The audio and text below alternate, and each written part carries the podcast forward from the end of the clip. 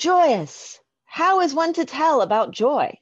How to describe the citizens of Omelas?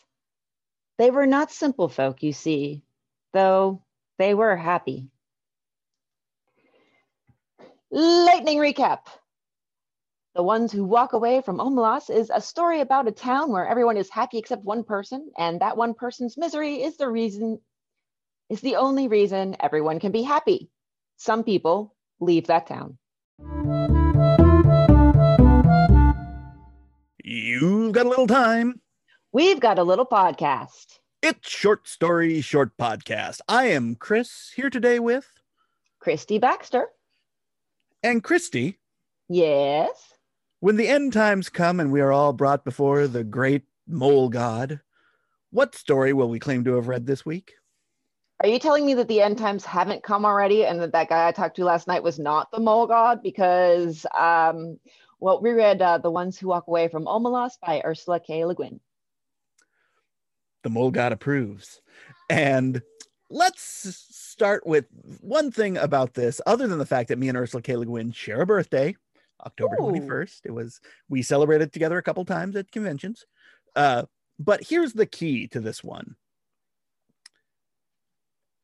all life is suffering,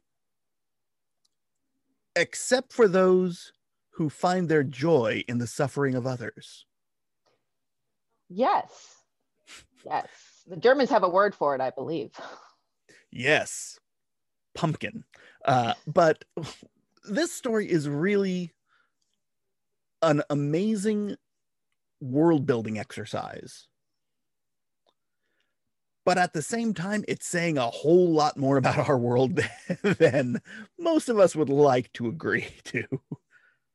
Yeah, I think there's some hard truths about humanity and society delivered here within this sort of narrative of a society that appears to be entirely happy, but um, is not.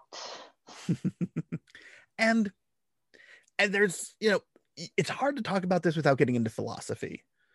And the idea that well if others are suffering are we truly happy as a people?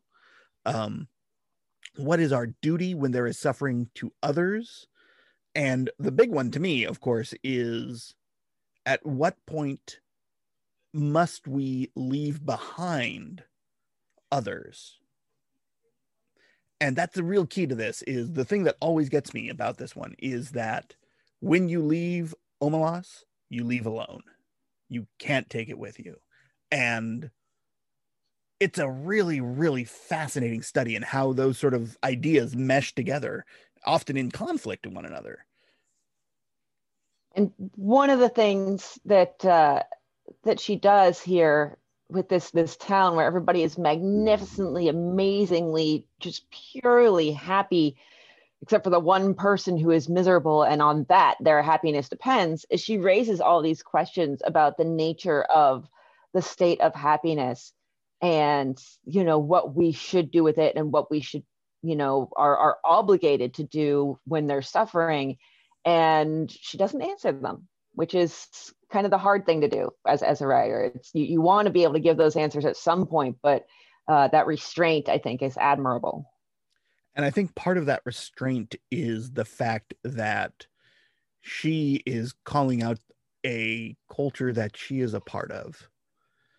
And i think that you know the the ultimate contradiction is some choose to walk away but no one chooses to help the child who is suffering and it is an ultimately selfish act but it is also a i want to say liberating act because it is rejecting it is choosing your own non-happiness over your painful happiness i guess is the the weird contradiction there yeah painful happiness and then the alternative of of helping the child which is framed as this impossible alternative but that sort of seems to be what people tell themselves and not necessarily what's the truth.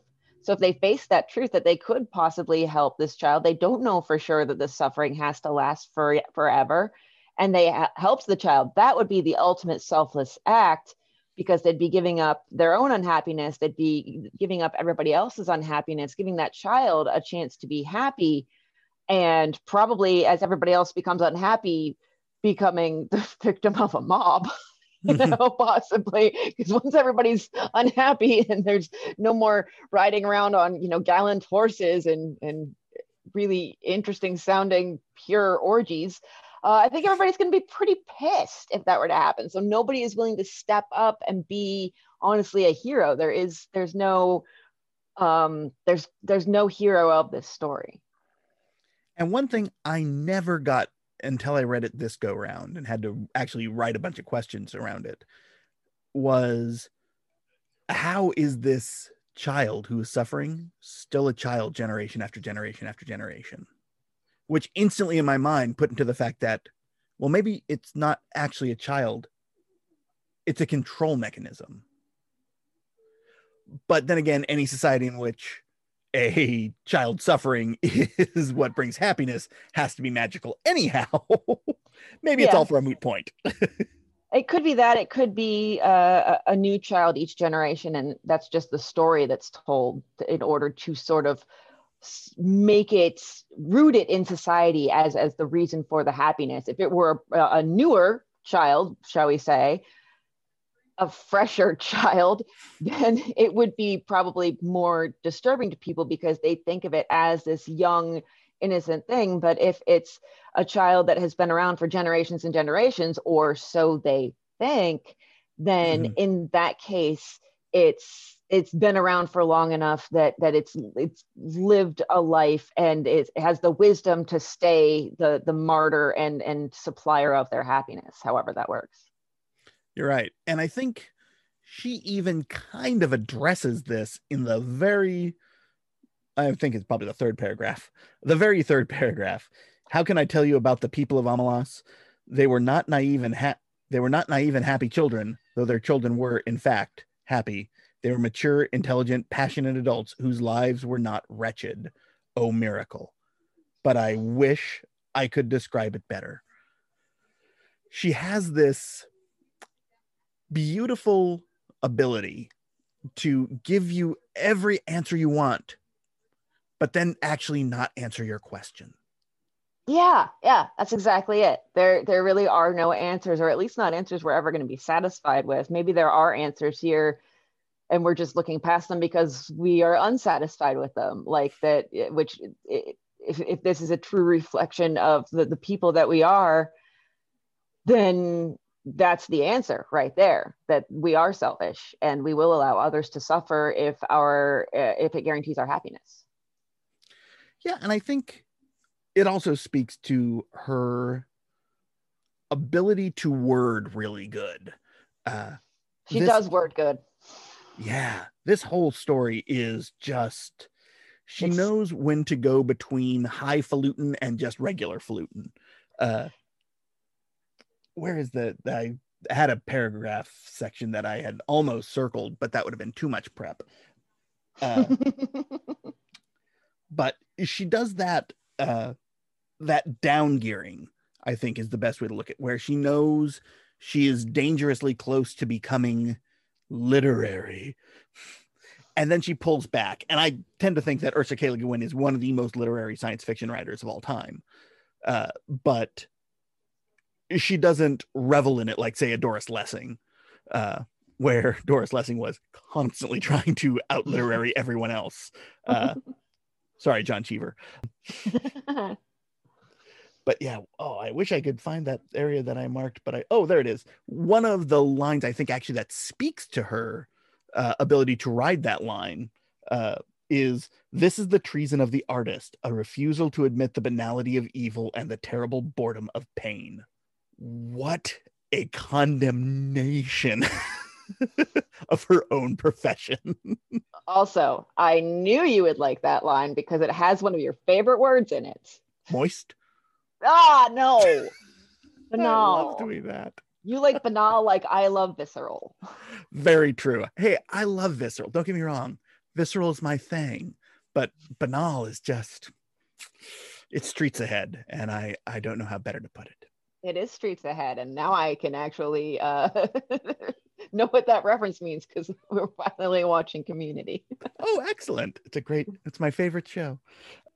I, I, I wanted to go into one of my favorite lines or, or set of lines because it, just was one of those moments. I like it when a writer surprises me and sometimes that comes in different ways usually it's in sort of the language but this time it was more in the presentation of concepts and and uh, sort of trying to answer the reader's questions before they're asked but even granted trains i fear that omelas so far strikes some of you as goody goody smiles bells parades horses bleh if so please add an orgy if an orgy would help don't hesitate I'm sorry. That's just beautiful. Like just having that, like she's presented, she has really presented this very like innocent, charming, whimsical scene. And she's like, you know, if it if it's good for you, orgy, do an orgy. Just and then she presents conditions for the orgies. You know, let's not have like any add any religion in here. And yeah, so like this, so it's very, uh, it it does uh, in a weird weird way ground it in in I, I never would have thought that orgies would ground something, but you do have this sort of uh, above it all feeling uh, of, of these people. They're so happy that they're they must be like better than humanity, but they then you have this idea thrown in there that no, they will indulge in their their like what some people might call their their base instincts. Mm-hmm. I think one of the reasons why this story has such legs and it's been constantly reprinted and uh, referenced all over the place is that idea that there is no grounded morality to Omelas except for don't shit in the punch bowl. You know, don't help the kid. Let them have their fun. Uh, that I think that is the only rule that seems to apply in the entire city. She could have, in fact, entitled it "Don't Shit in the Punch Bowl," and it would have. Uh, well, it wouldn't have been as as artful, but it, it would have been as accurate. Yeah, I think that's a that's a good. I wish we did subtitles for the episodes because that would be the uh, that would be the one. Uh, mm-hmm. um, but yeah, I think this is a remarkable story because it does something that so few stories do. It's the one that gets you thinking and presents it to you in a way that you can enjoy it without having to think too much. I think there's a decent, I would argue there's a decent amount of thinking in it, but that might be because it was my first time reading it. And the first time I read something, it generally uh, I have to think a lot harder than on future rereadings when I'm, I'm looking to pick up things that I missed the first go around. So, so we might just be coming from different vantage points there, but I had to think a lot and, and about some things I didn't really enjoy thinking about, but still a good story. Correct. that was the, that was the quota. You now can't leave the show because your writer has been fulfilled. Um, uh, yeah, and I think one of the many because Ursula K. Le Guin wrote what is arguably my favorite story in general. Uh, the word for world is forest from the original Dangerous Visions. But here, I think she's being much more expansive into the human condition than she is in there, where she's specifically talking about the intersection of environmentalism and the the war culture.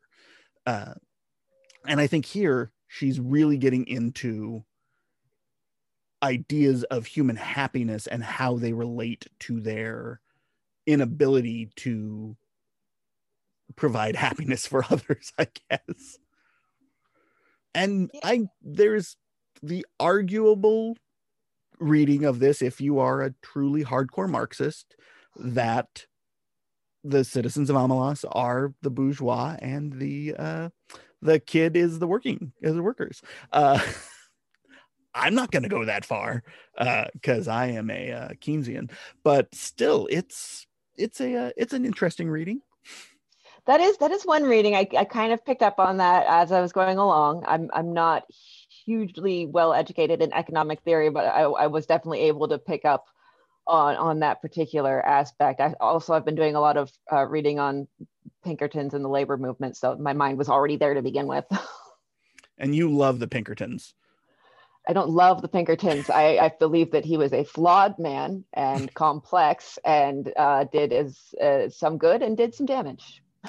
I actually have a Pinkertons badge from 1919, I think. Need a picture of that for my social media. I can bring it to you. These are things I can do. There Um, you go. I think that stuff's still packed away, but I can find. I'll find. I can find things. I'm going to be working on Pinkertons for a while, so you have time. Perfect. well, excellent. Well, you have anything else on this one? I just wanted to point out, you know me, I love endings. Uh, I, do love a good ending. I do love a good ending, and this I think has one of the best endings because it does leave you with a, a, a thought that it is expansive as far as the story goes, and and allows you to continue past the story in a way. And that line is, it's about the people who do leave Omelas, but they seem to know where they are going. The ones who walk away from Omelas, Mhm. and it's that fact that they know where they're going, and you're like, but where is it? Is it here? No, it's probably not here. I don't. I don't know why they'd come here, but it's Pennsylvania and it's cold. Smyrna, Georgia. Smyrna, Georgia is where they're all going.